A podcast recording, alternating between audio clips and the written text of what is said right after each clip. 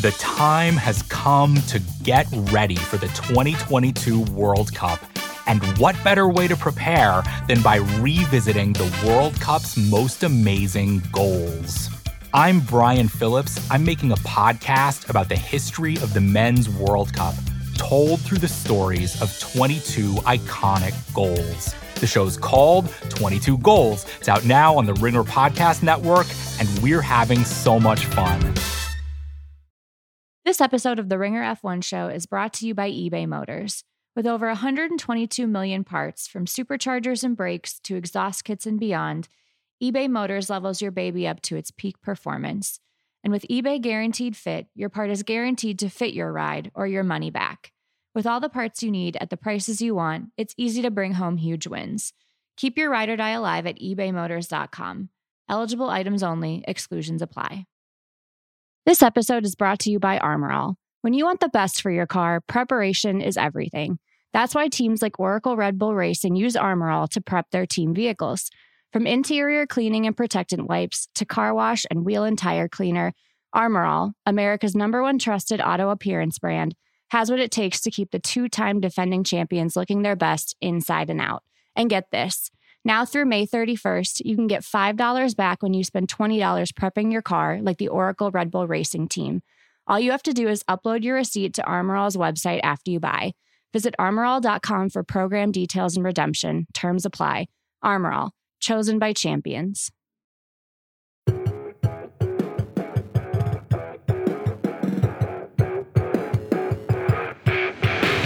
Max Verstappen wins the Mexican Grand Prix to win his record 14th race of 2022. Joining me to break it all down, Megan Schuster. Megan, hello.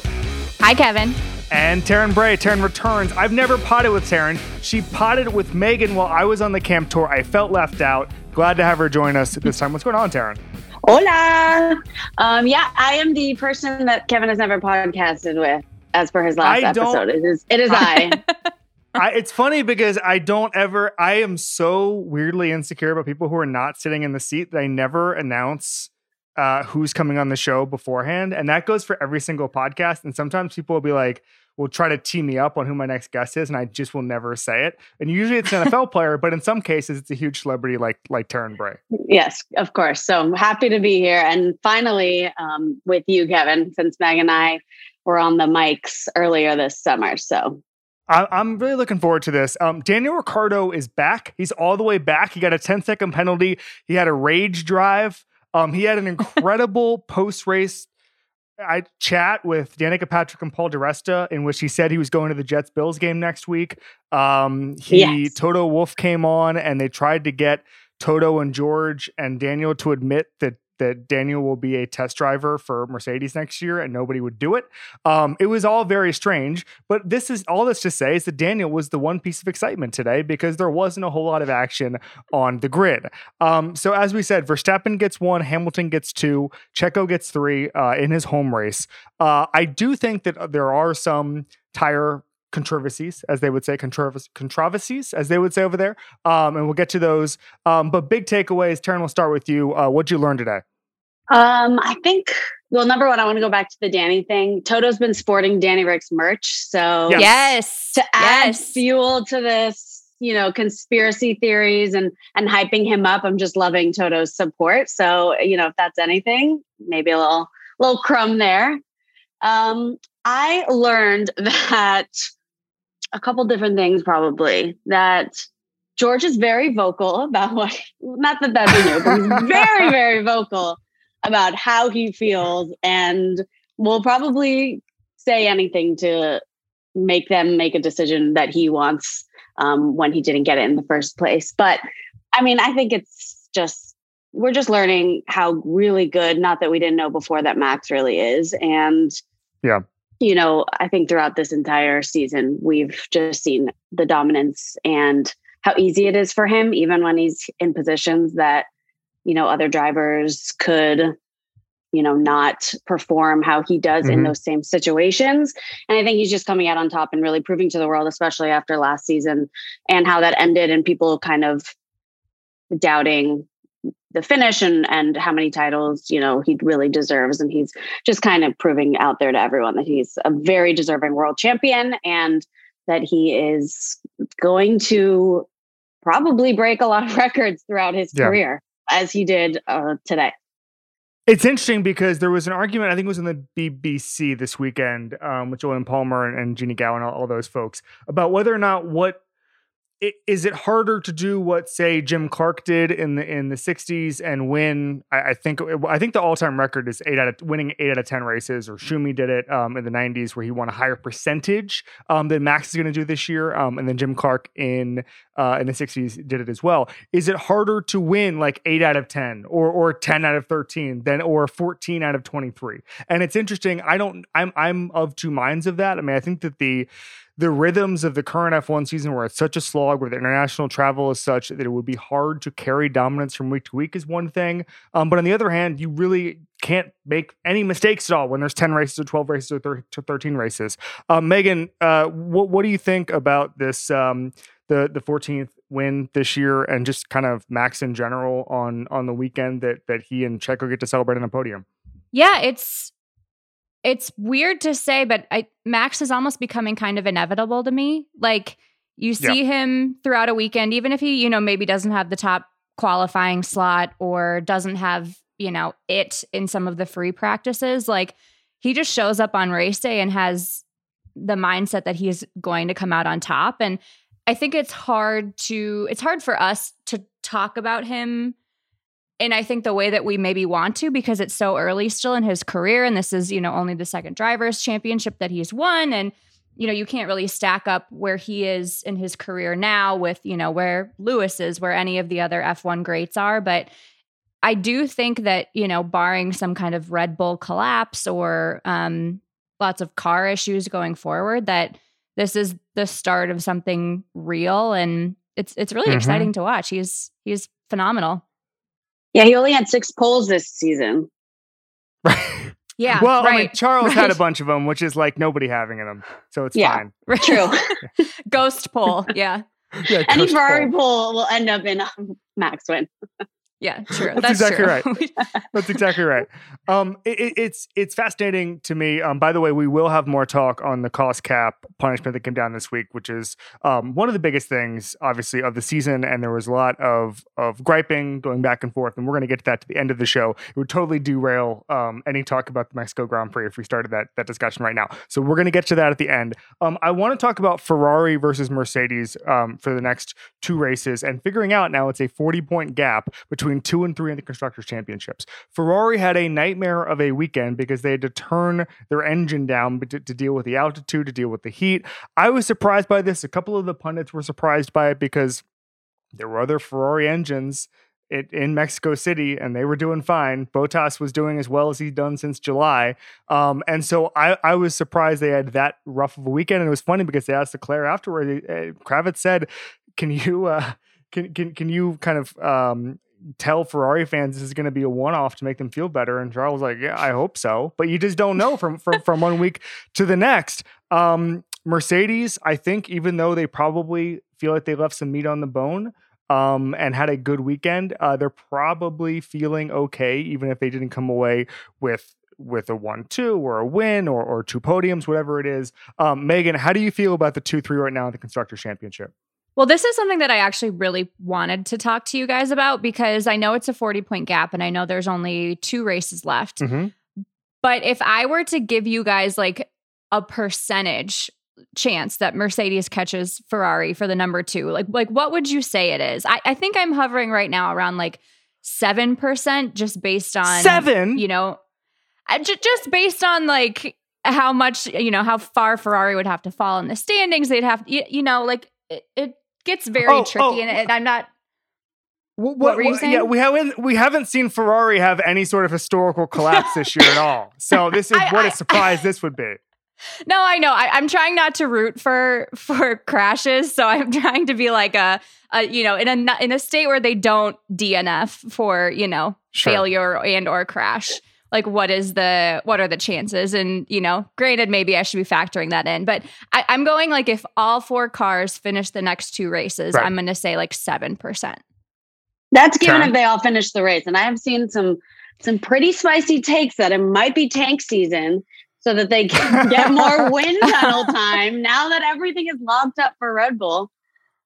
You know, maybe that. they maybe they want to finish third and get a little bit more wind tunnel time. I think it's like 17% more wind tunnel time if you finish third.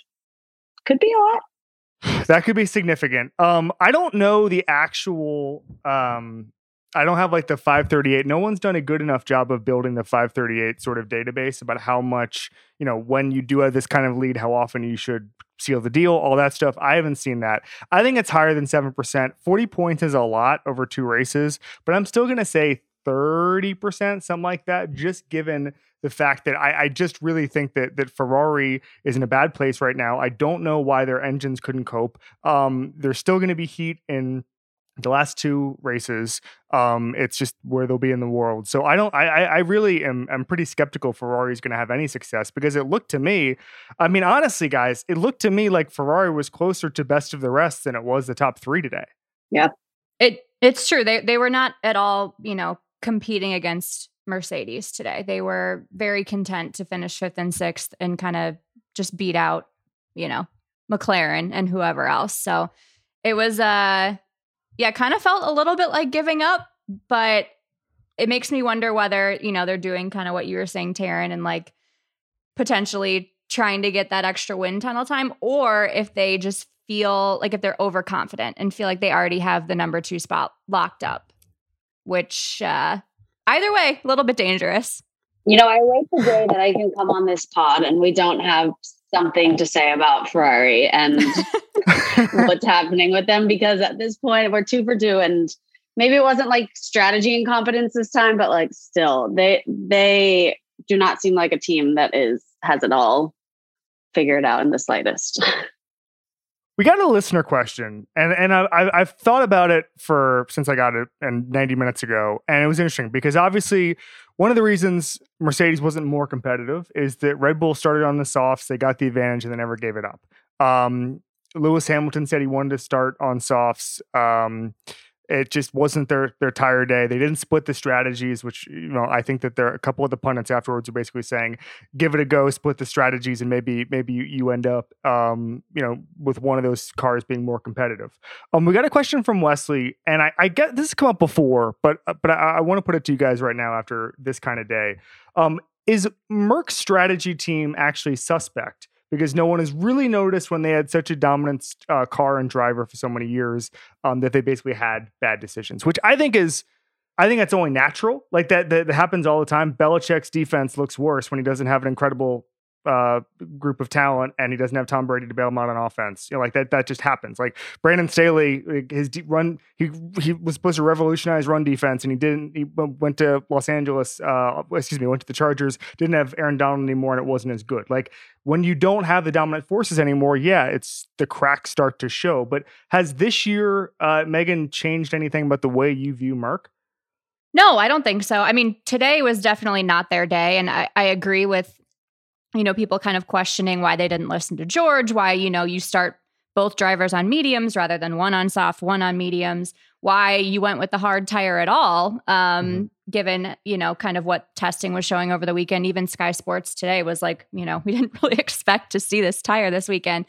Um, but no, it hasn't changed anything for me. In fact, I think it showed, um, you know, from how they've developed the car across the season. Because mm-hmm. you know, the first few weeks of of this season, we were like, are, are they going to be in, you know, even third place in this, right? You know, constructors race. And um, if anything, it's it's just proved to me that they you know, we'll we'll continue to fight, we'll continue to develop. And yeah, like they're every now and again gonna mess up a tire strategy, but I, I don't see this as like being an especially consistent thing for them. But oh, and, and also on top of that, I mean, last season they had some questionable strategy decisions when Lewis yeah. was fighting for the title too. Yes. So, eh, like you said, it's more obvious now because they're not winning. But in my eyes, this isn't necessarily new. It's not like they were perfect before and then all of a sudden this season, you know, they're like, what are we doing? So I don't think anything has necessarily like drastically changed. And for me, it also doesn't change how I view them. Before we get out of the big three discussion, I just want to bring up how funny it is that Red Bull has said they are no longer speaking to Sky Sports. This is indefinite. we don't know when this is going to end. That includes Christian Horner. If any, by the way, Christian Horner not speaking to Sky Sports is a bigger punishment than any wind tunnel thing you could give them, any fine. Christian Horner is dying to speak with Sky Sports. Like, what a huge punishment that is, and it's self imposed. So Ted this Kravitz is not lasting said, long. Yeah, a hundred percent. Oh, he's gonna start. He's gonna start like dressing up in a costume and just and being and, and being anonymous. Like he's gonna be like one of those guys in, in one of those documentaries about the mafia. and he's gonna have a scrambled face, just talking about what's yeah, going on in the pit wall at the at Red Bull. Um, so I I, Kravitz, I will say I, d- I did see a report that they are reevaluating that boycott ahead of Brazil, which I'm sure came directly from Christian's desk. So oh you know, there's least surprising hope. news I've heard all day. Christian Horner would rather work at Haas and be able to, to give pit oh, wall yeah. interviews than win like the next 30 driver championships. Uh, I mean, first of all, Max already doesn't participate in Drive to Survive.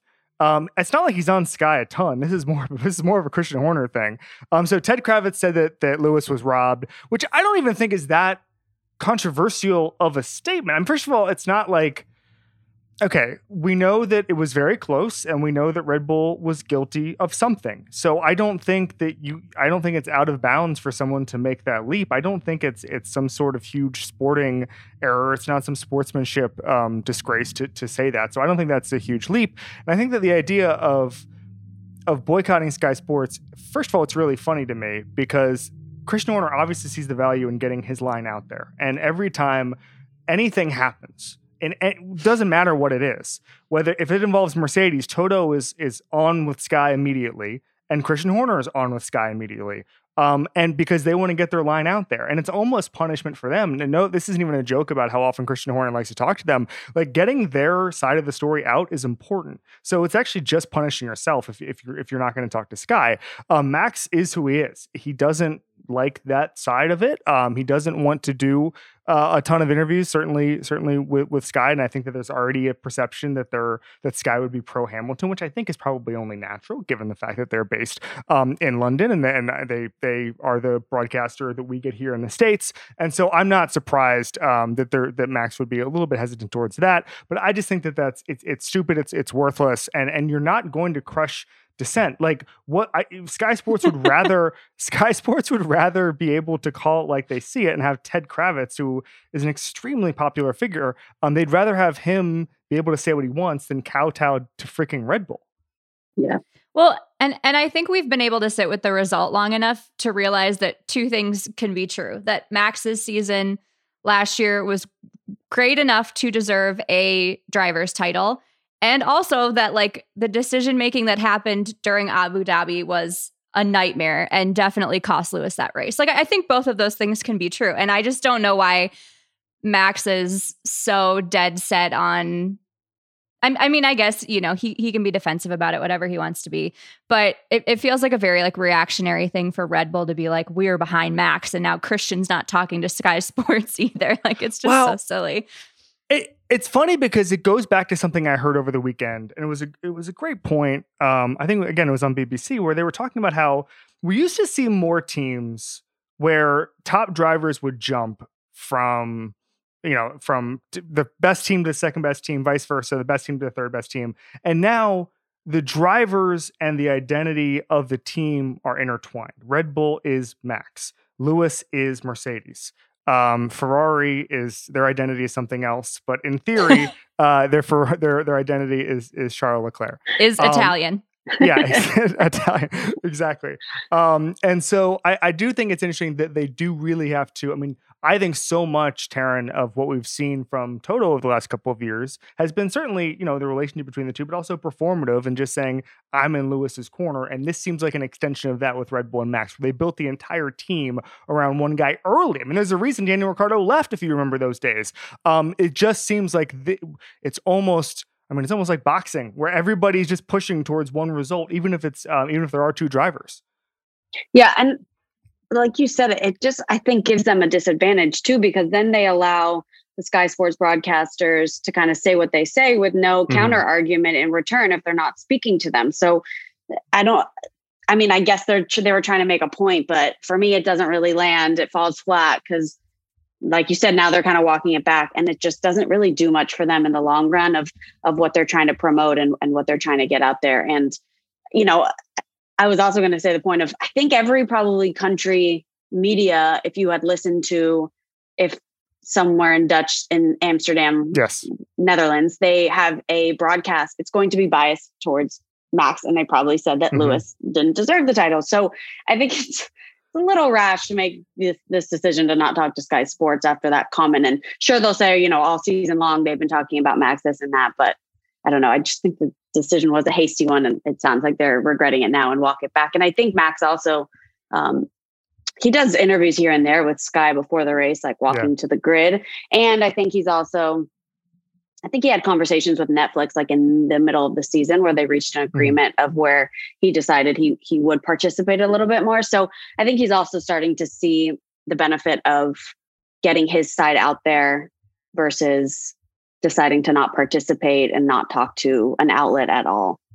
Also, the post race scrum with or little little chat with Paul di Resta, Johnny Herbert, Danica Patrick, Daniel Ricciardo, Toto Wolff, and George Russell was a great time. Nobody was like, "Hey, where's Max Verstappen?" I was having a great time listening to it. All right, let's get to the best of the rest. Speaking of Daniel Ricciardo, um, we already referenced the fact that he was he was driver of the day despite a 10 second penalty. He said afterwards that he did not. He watched the replay of his accident with Yuki Tsunoda and he felt less bad. Um, that that classic Ricciardo, the classic Ricciardo charm, just smiling and laughing. He's got a little bit of a mustache, talking about how he, he wants to spend more time in the United States of America, and he doesn't feel that bad about crashing Yuki Tsunoda out of the race. Um, what do you guys think about his rage drive? Impressive. It was incredible. It was incredible. It was like th- this se- this season has obviously been very rough for him, and it it was funny that it took a 10 second penalty to like get him, you know, in the mindset again where he like wanted to overtake people. Like I was like, should we have just been giving you penalties all along? Is that all this took? Was it just, you know, you needed to let a little anger out about, you know, not having a seat for next year? I, I have no idea what it was. If maybe it was he got so embarrassed last week in Austin when he finished 16th that uh he was letting out a little frustration here, but it was so fun. Like I, I missed that version of Danny Rick. Well, and I think also that his ability to go 45 laps on the mediums also played a part in other people's strategy and and seeing the performance of what the mediums could do on long stints since most everyone beside him and the alpha went pretty short I mean, not short. It was in that window, but people thought they were going to go extra long on those mediums. So he kind of played a part in, in other people's strategy too, uh, with his um, incredible rage drive. It was great. It just shows you what he's capable of. And I do think that I think he really wants to be on the grid in 2024. And I think as, as, as often as we joke about him just going to Bills Jets games and hanging out, like he wants to race, he wants to be involved. I think he's going to be pretty much every race next year. I, this is not him putting one foot in retirement. And it was funny because I don't know if you guys saw us, but um, Bottas was on Slow News Day last Friday, and he said he wanted to be an Indy, maybe wanted to be an Indy car after he's done with F1. And so everybody, there were a bunch of IndyCar drivers who took that comment and quote tweeted it as a shot at Danny Rick because Rick's Danny Rick said he, he doesn't like ovals, he doesn't want to do IndyCar, and they saw that as a lack of competitiveness or whatever. And and and I, I just I don't think it's that. I think that Danny Rick, first of all, you get paid a lot more in F1. I think that we shouldn't discount that. Um, and, and also I just think he's got that drive to be I, I, think he has. I think he weirdly has something to prove. Not, I guess, not weirdly. I think he still has something to prove, and I think that he's probably mismanaged his career in the last four years since since leaving Red Bull, and I think he still wants one sort of grace note. That's what. That's why I think when Scott Mitchell-Malm was on a couple of weeks ago on this show, I said, "Is he going to have a, a, drive anytime soon?" He said, "Not until he lowers the standards." I don't think he wants to go out with Haas. I don't think he wants to go out with Williams. I think he wants another big drive to give it a go, to be relevant and show the world how good he is and and was. Because I think the last couple of years he's become a bit of a meme, guys. Yeah, I mean, I I think when he left Red Bull, it was a bit of a bet on yourself move. Um, yeah. Certainly going to Renault and then leaving Renault immediately to go to McLaren, and I, I think you're right in that he he's searching for that next level and searching for that platform where he really feels like he is heard and understood mm-hmm. and part of the team, and that he has a car that he is capable of showing off his skills again. And you know, I, I certainly want to see that. Like that was all I was hoping for when he left Red Bull. Should he have left Red Bull? That that's you know maybe a conversation for another time. But um, he's he's definitely looking for that space to try and show that he can still do this, and I I do hope he finds it someday. I mean, I think the question though is where if he's not going to lower yes. his standards because you look at the grid and the top teams are locked in for a pretty long time. So if he's not going to lower his standards, then he doesn't have as many options as you would think. So he's going to have to eventually, after next year, maybe reevaluate and just decide where his head and heart lies. Even because I'm thinking here, like, is there a, a total wild card? Could he end up in 2024 with Ferrari? Well, they they've got Carlos Sainz signed through 2024, so it's like it's just not. Teams aren't going to take those sort of chances anymore, and, and I kind of think, kind of what we were talking about a second ago the, the the fact that the number one driver and the team, their identity is entwined, also includes the fact that they're not going to kind of screw up what kind of the paddock chemistry and bring in someone who's over the age of 30 for no reason. I mean, like if there's a reason, if Red Bull thinks that that eh, I'm I'm making this up. Obviously, Checo's under a long term contract that he signed after before uh, he won in Monaco. Um, but if they if they thought that he could be a number a better number two in 2024, they would consider it. But I don't think that, that that's that's worth the risk. You don't know at that stage of his career a how he'll do as a number two driver protecting Max, which is all they care about, and and b just what what the interplay would be between those two guys. We don't know. It's been five years since they were together, even though it appears they're friends. They fly all the time. I just think Danny Rick's gonna have a hard time getting anywhere close to the top of the sport again. Even even though he had this rage drive today. Yeah, and he doesn't seem like mean, with all his moves, he's not very content with being that very clear number two driver. And it's not everyone's personality to be okay with that. Some people it is. I mean, you're going there to win. Uh, most of these guys have that mindset of you want to be number one, but it's been pretty obvious over his career that being number two doesn't settle well with him. All right, let's get to Fernando Alonso, who had a week. Um, Megan, you texted me something after Alonso got out of his car, got a steering wheel, and waved to the crowd. And I want you to broadcast it here, which is um, you said that if you were to rank all the athletes who can, like types of athletes who can get mad and look cool, F1 drivers are probably last. And I agree with that because yeah. you think of all of the steps they have to do. They can't just sort of sulk off. They can't do the like basketball.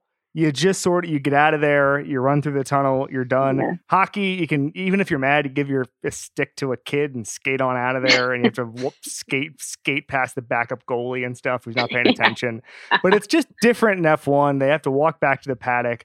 Fernando Alonso had a um, had an interesting week this week, and I'd like to unpack it a little bit, Meg.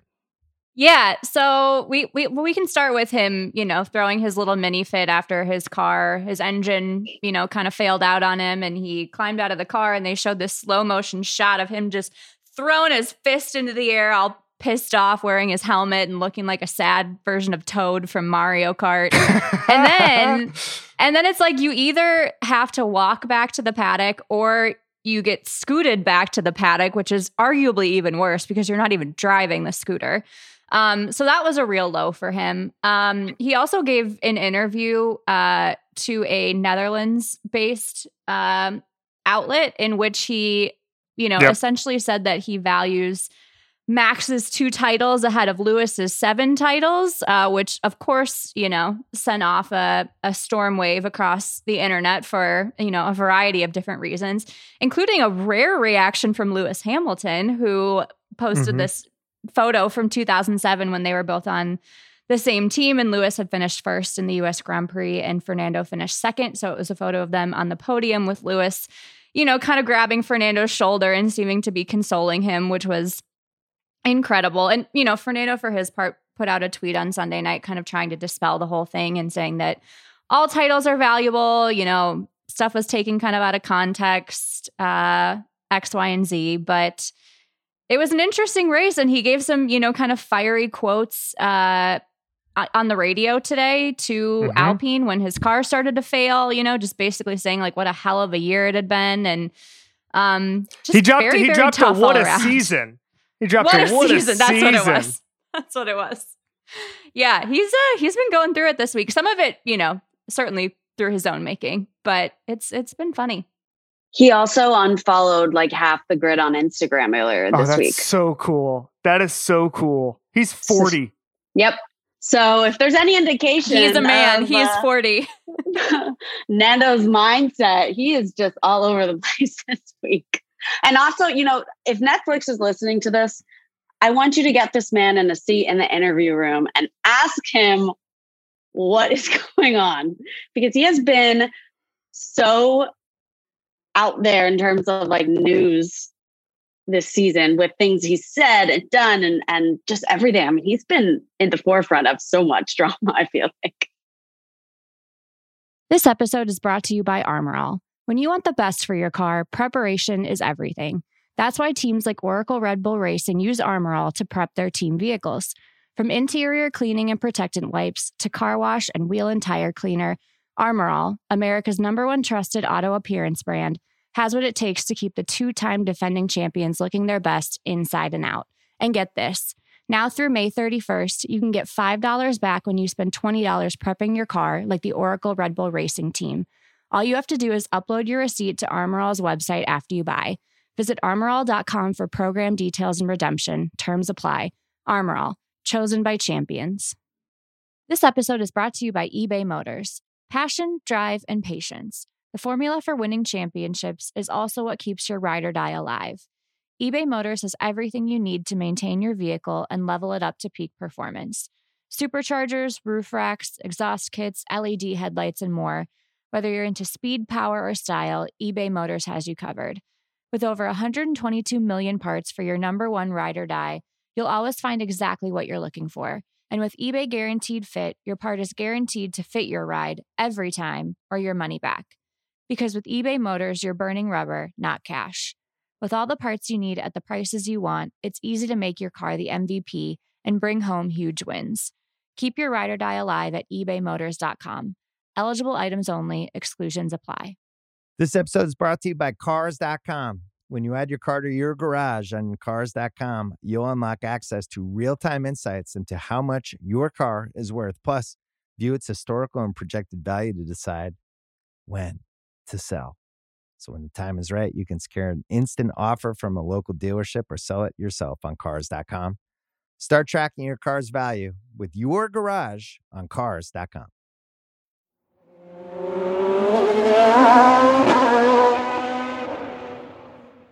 Fernando Alonso is let me let me get he is seven years older than me.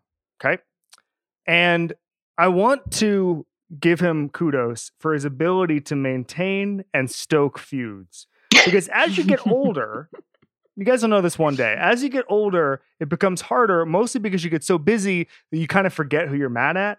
And then you just and then you forget you're like standing in front of someone and you're like, I think I was mad at you last week and I don't remember why, but like I, I've I've I'm kind of confused right now, so I'm just gonna be totally nice to you. Like that's sort of how you process it um, as you get into your 30s. And Fernando Alonso's ability to just be like, I'm going to cause trouble with the Dutch outlet by just going at Lewis Hamilton when I'm joining a new team in a couple of weeks. Like I'm joining a new team. I'm not I'm going anywhere in F1.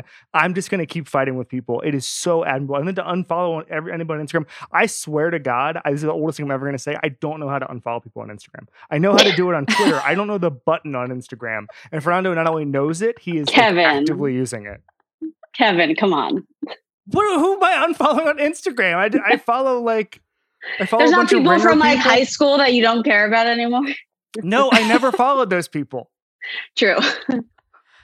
I fair. I think like Fernando even either has like an elephant's memory or he has a Yeah. running list somewhere in a, in his home. Oh yeah. of oh, all he's got the a people list. that he's he's got notes feuding or a notes app. He's got a notes app.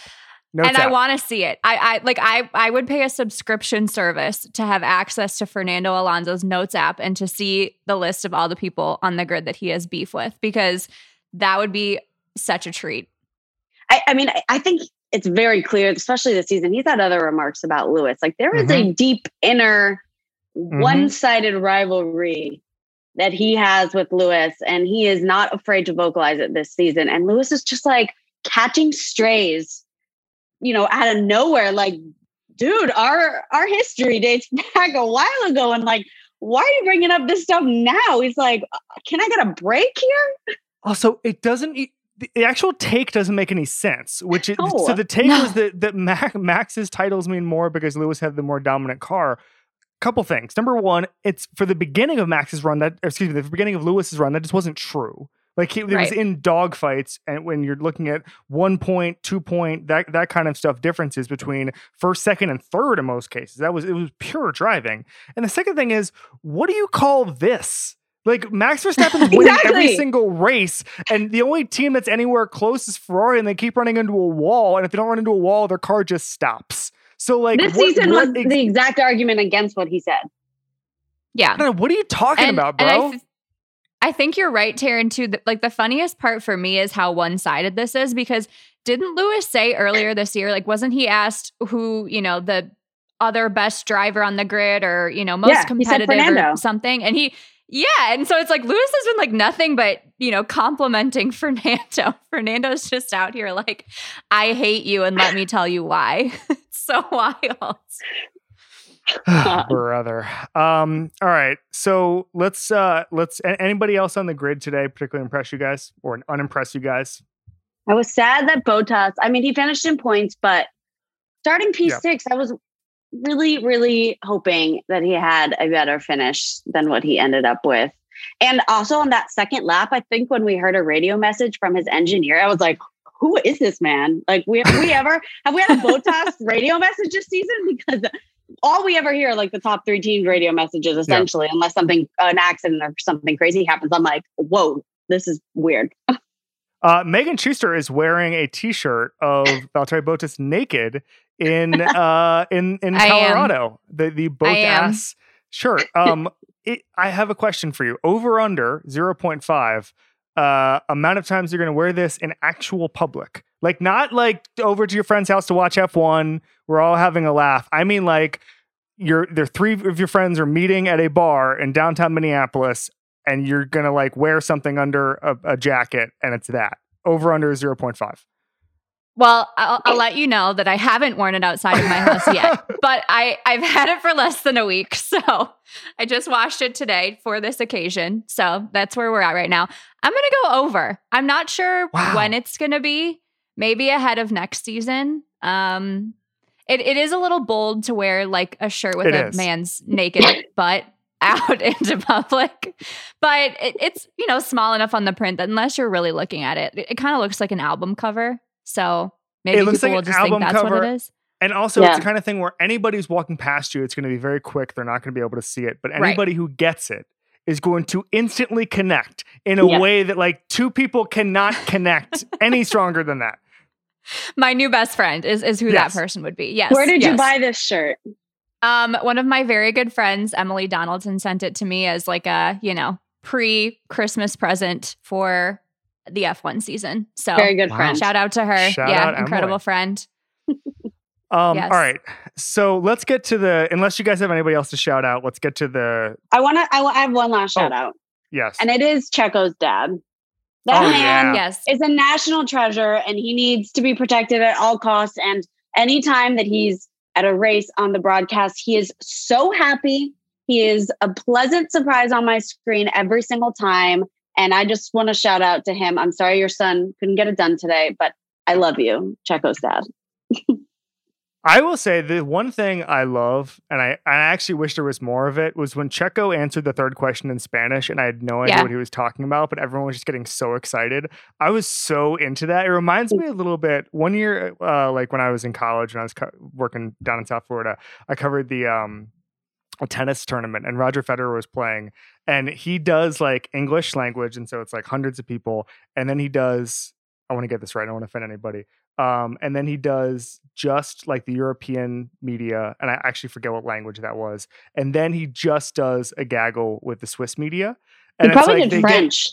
yes. I, I don't remember the actual like I don't yeah I think it was I forget the actual like the the timeline of it but when it was just the Swiss media like they were all so comfortable with each other and he was like so happy and answering the questions and it was just like probably just talking about a bunch of swiss stuff and i was like i am having a wonderful i have no idea what anybody's talking about i'm just having a wonderful time watching these guys talking a language i don't understand and like when that happens and checo's just everyone's going crazy that that is an underrated sports moment is when they're just talk get to talk in their native language to everybody and everyone's just having a wonderful time Love it. shout out checo and the mexican fans Yep. everybody was talking about how loud that race is compared to other races. And I'm surprised um, it's not talked about more on the calendar as kind of a, a crazy weekend. I think because maybe their attendance numbers aren't as high, but they're vocal.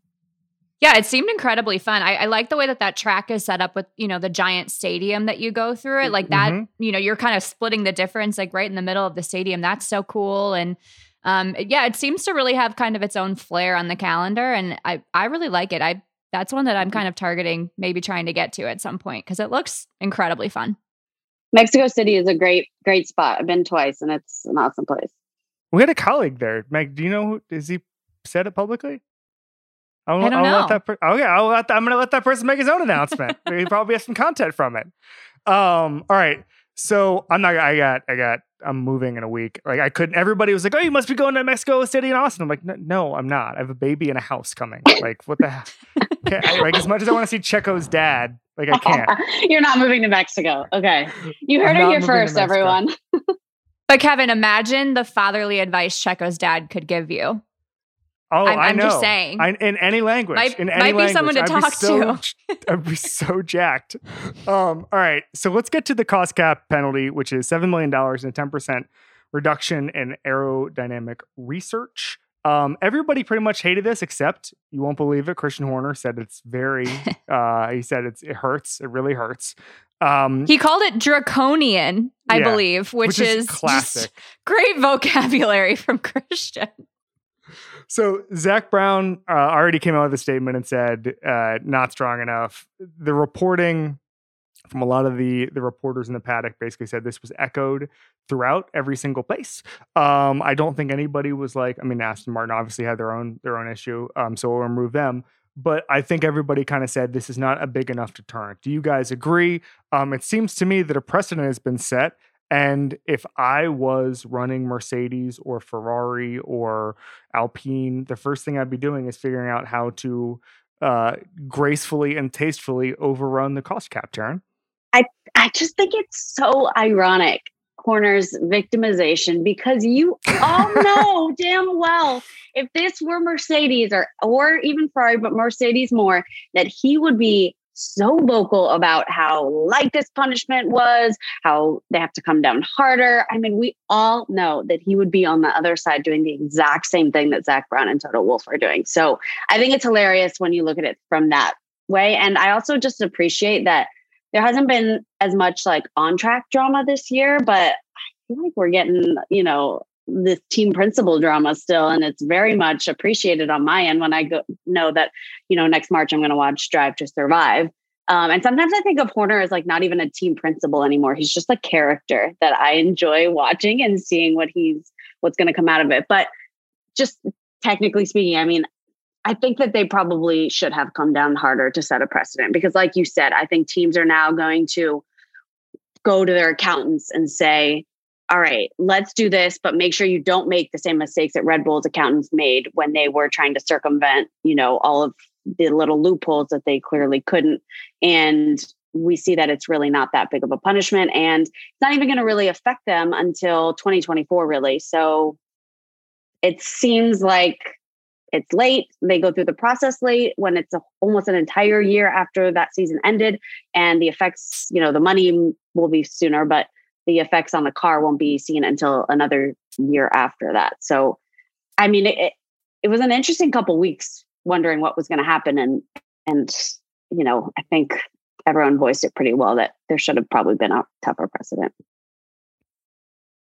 I feel like I'm way less mad about this than everyone else is. And, and maybe like maybe I've read too much. Like like just for some specifics. So they're 1.8 million pounds over the cost cap. And it seems like it largely stemmed from catering, which, you know, plenty of memes came from that aspect, which is hilarious. Um, a tax inclusion that they didn't include, which would have dropped this to like 400,000 pounds over the limit. Um, sick pay and pay to like outgoing staff who are no longer a part of the racing side, which basically it seems like Red Bull just like didn't read the terms and conditions of everything that they were supposed to submit, which is absolutely their own fault. Like that is not an excuse. But I don't know if my American sports brain is just so broken that like I see things going over the cost cap and like I just don't think it's that big of a deal. Like I know that not all of our sports leagues have hard cost caps, but generally it just seems like okay, so you overspent a little bit and now you have to pay this extra tax, but you can still do it. And I, I know that's not the case in F1, but um it, it like the punishment largely feels appropriate to me. And I, I I understand that it's not like a giant deterrent, but I don't feel like they overspent by enough and in you know dramatic enough ways that I feel like it should have been worse. I think the problem is that they overspent in those categories, but that just means that they yeah.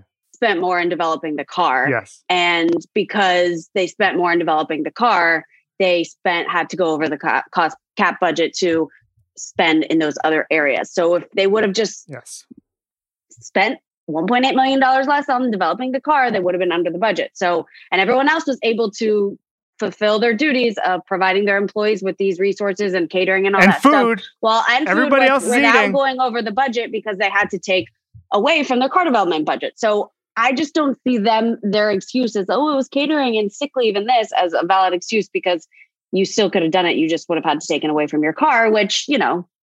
You no, and, and I don't. I don't think it's yeah. an excuse. Like, like I, you know, like it's your responsibility to like monitor this cap. I think that I'm just yeah. like less mad about the overages, especially when you take into account the tax stuff that they messed up and didn't submit, which again is their own fault. But if you take that into consideration, it's like under $500,000. I'm like, that feels like chump change to an F1 team. I don't know. I just probably is.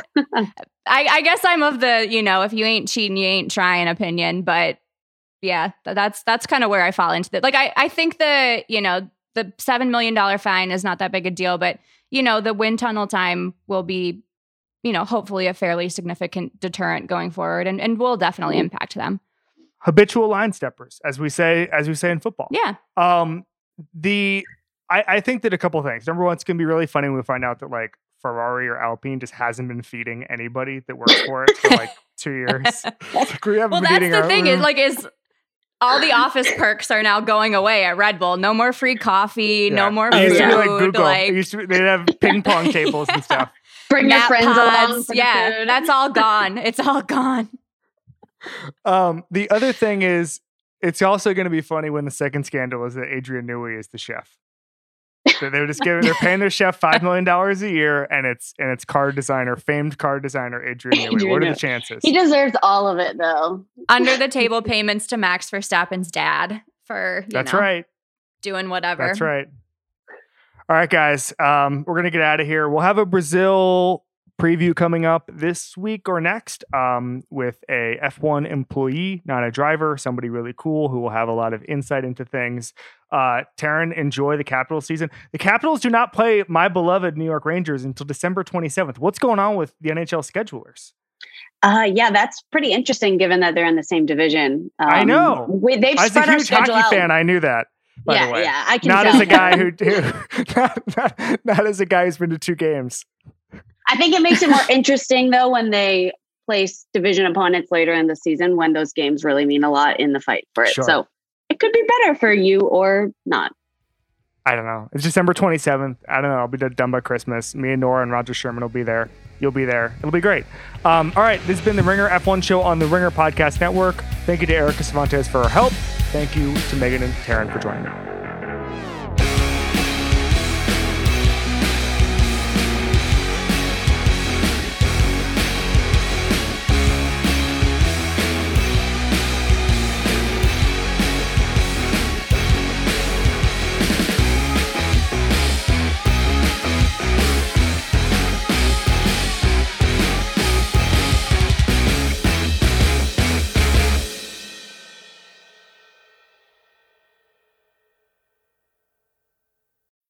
This episode is brought to you by State Farm. You might say all kinds of stuff when things go wrong, but these are the words you really need to remember. Like a good neighbor, State Farm is there. They've got options to fit your unique insurance needs, meaning you can talk to your agent to choose the coverage you need, have coverage options to protect the things you value most. File a claim right on the State Farm mobile app and even reach a real person when you need to talk to someone. Like a good neighbor, State Farm is there.